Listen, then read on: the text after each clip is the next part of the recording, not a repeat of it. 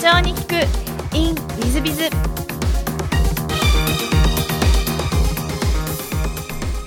ィズビズの新谷です。先週の続きをお聞きください。あの今現在の事業は、えっと、割と光通信さんに近い側によっていらっしゃるように見えるんですけども、ねはい、どんな事業になってらっしゃるんですか？えーと、今はですね売上、まあ、今2006年から見て12年目になってるんですけれども社員数が240人ぐらいまでになりました。で売上が今期で40億円ぐらいにアプローチするんですがそのうちの7割ぐらいが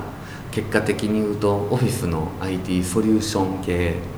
ということになりまして、まあ、サーバーを置きましょう。サーバーの周りのネットワーク、え、構築をしましょう。システム構築しましょう。でそのネットワークの関連している機器を私たちから買ってください。みたいなそういう、まあ、物販系ですね。その売り上げがあの全体の7割ぐらいになってましてですから、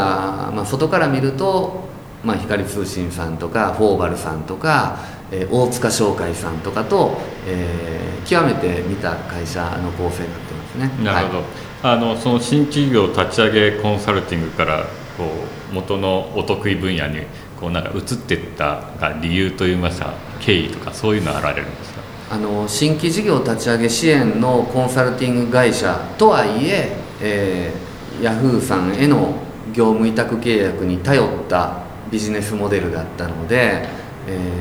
ー、まあ、口では大層なことは言ってますけれどもその実は何かっていうとただの業務委託で自分たちを派遣しているような状態であったと。いうことが最初のスタートなんですけれども1年ぐらいしてですねこれ何のために僕らは起業したんやろうってあの真剣にあの思い悩みましてなんかここんなことのためにずっと業務委託だったのでずっとこのことやってていいんかなって真剣に考えた時に改めて僕ら自分たちの強みって何なんやろうっていうことを考えそしてどんな会社にしていきたいんやろうとかこれまあ理念とかビジョンの部分ですね。その辺がなかったのでその辺を再定義をしたのが1年ぐらい経ってからなんですね。で、えー、たどり着いたのがあの僕らの強みはやっぱりオフィス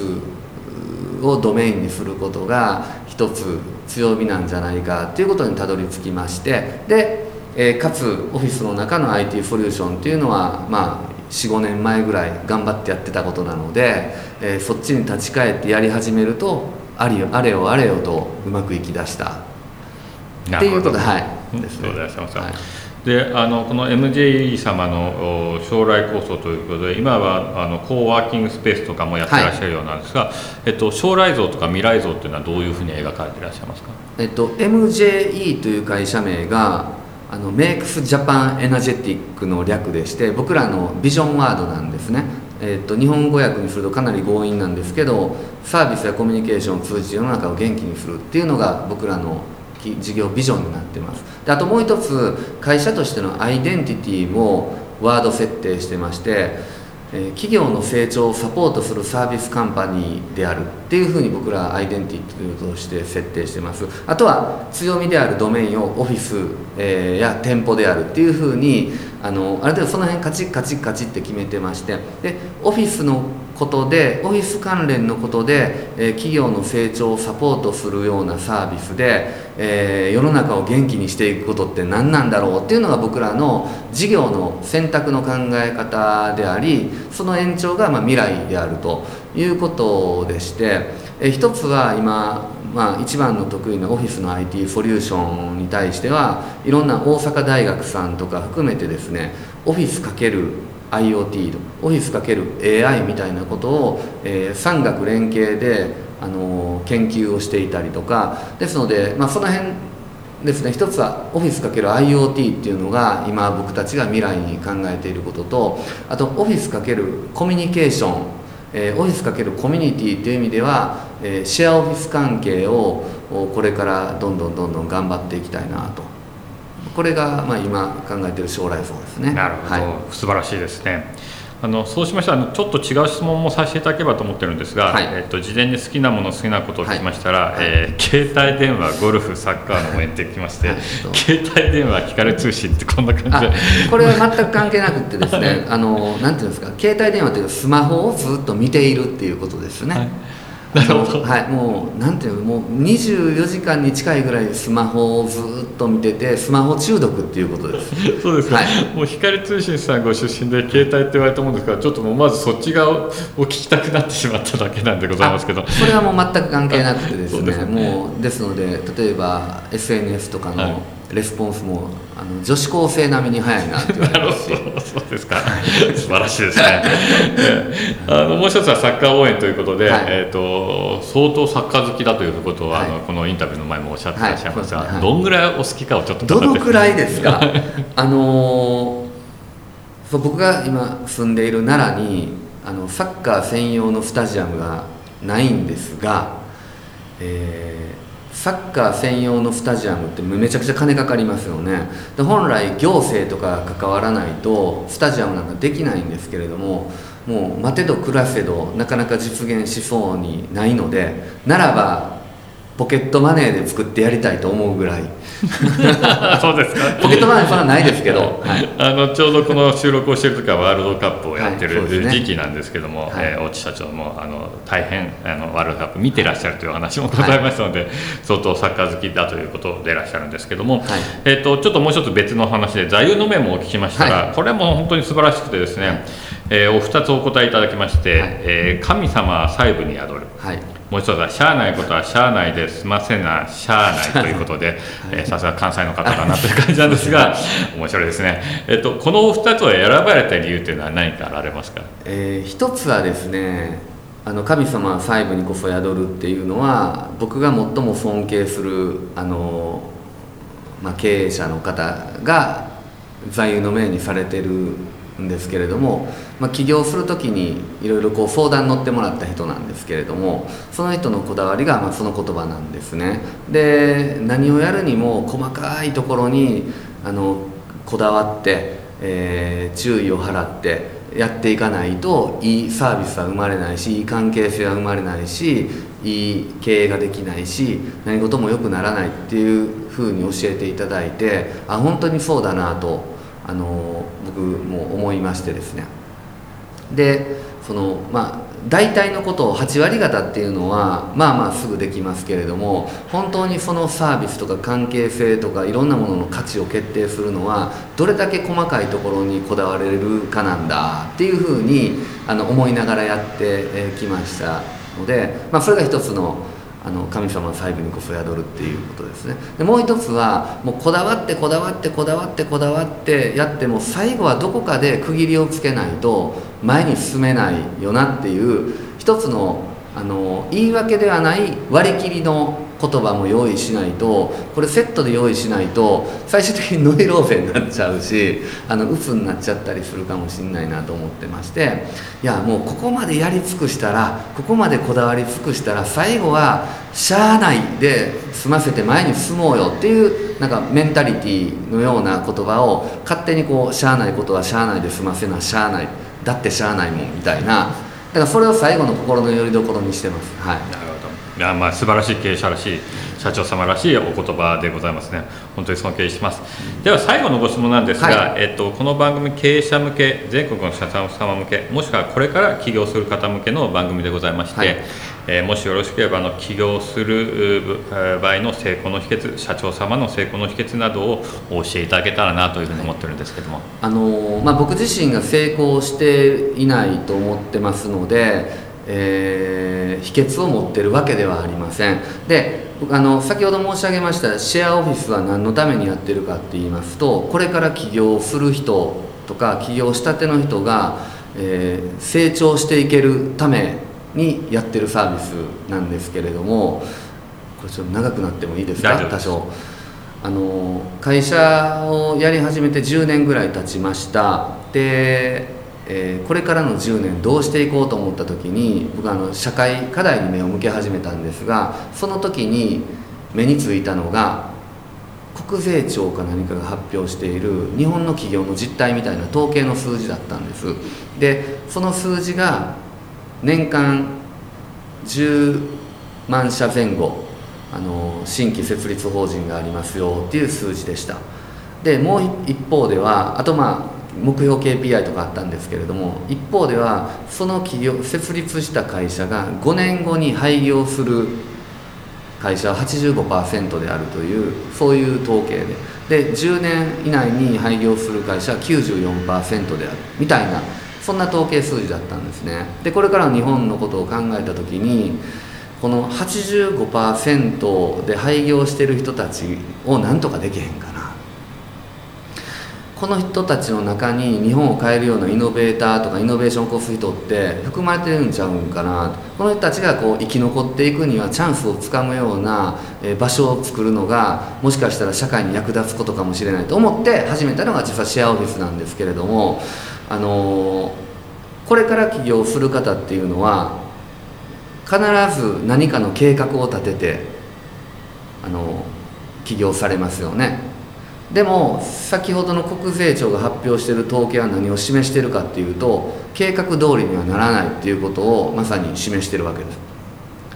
まあその結果85%が廃業していくで、えっと、一方ではですね例えば成功したと言われる人10年以上とか20年されてる方に「あなたは何で成功したんですか?」っていう質問を投げかけるといろんな答えが返ってくるんですけれどもある一つの共通点がありまして何かって言いますと何かのターニングポイントで出会いのことを言ってるんですね。なんかあの時に誰々と出会ったのがターニングポイントかなとかっていうことが多い。振り返るとですね。でそれはまた必然的な出会いだったみたいなことをこう言われたりするわけなんですけれども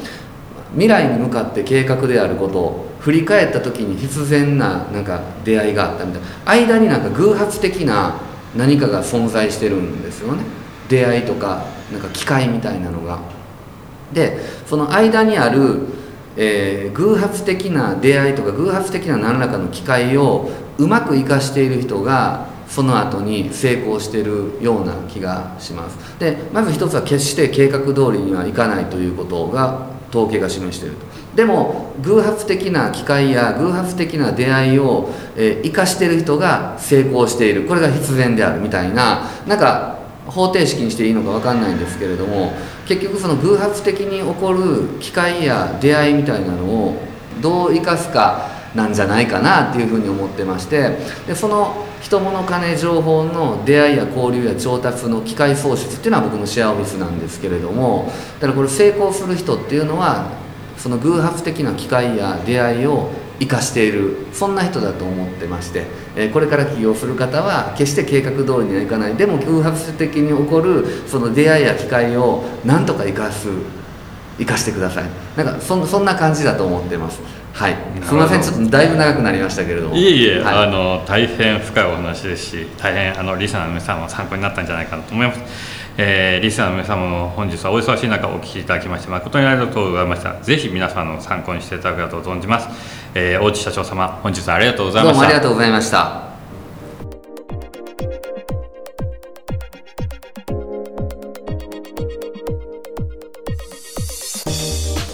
本日の社長に聞く in with with、えー、大地社長様いかがでしたでしょうか？いや大変私自身勉強になりましたえー、大地社長様、大変頭もいいですし、えー、明るいですし、そして深く深く考えて経営をなさっていらっしゃいます。振り返ってみますと、社長に聞くインウィズビルでインタビューした社長様方は、皆さん方深く深く考えていらっしゃって、えー、経営について本当に真剣に、えー、取り組んでいらっしゃるなというふうに感じております。えー、ぜひ皆さん方も真剣に深く経営に、えー、携わっていただければというふうに思っております。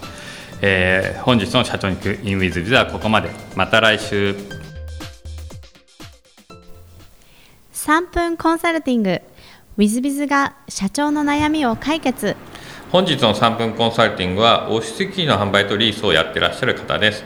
えー、はじめまして、弊社オフィス機器の販売とリースを主に行っております。業界として、えー、国内需要が頭の打ちになっている今、弊社も例に漏れず、熾烈な生き残り競争の真っ只中にあります。今後は海外進出や海外事業にも視野を入れ事業展開をしていかねばならず大手求人媒体に予算をかけ人材募集をしておりますが特に営業職の離職率が高く年間を通じて常に採用していかないといけない状況でありますどうにかこう採用コストを下げたいが、えー、採用条件を緩和できる人材採用の悩みはつきません。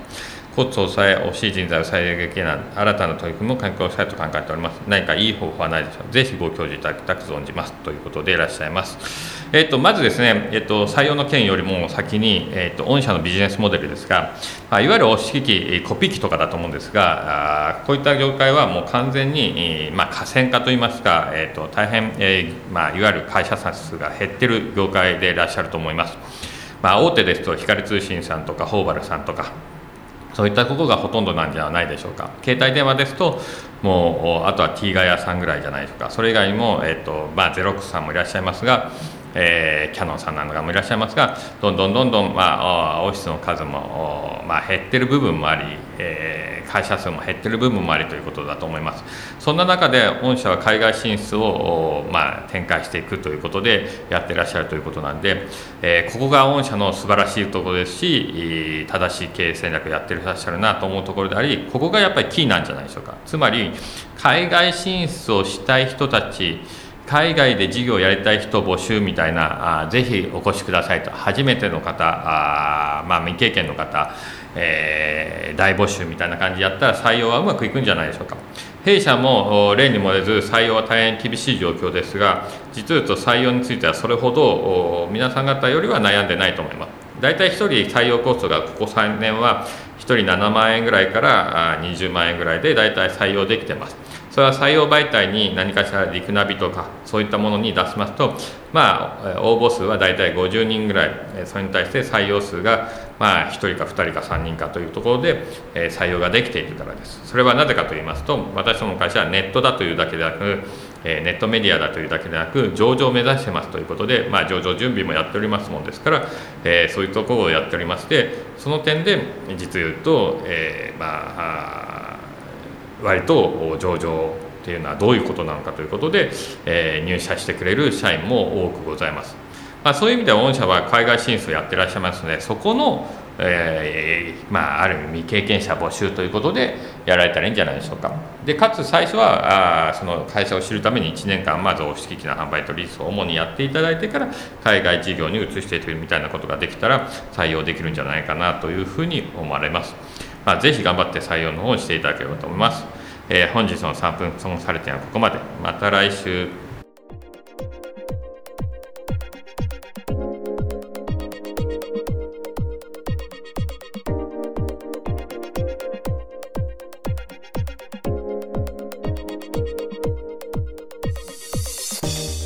最後までお聞きいただきまして誠にありがとうございました。本日のポッドキャストはここまでになります。また来週お楽しみに。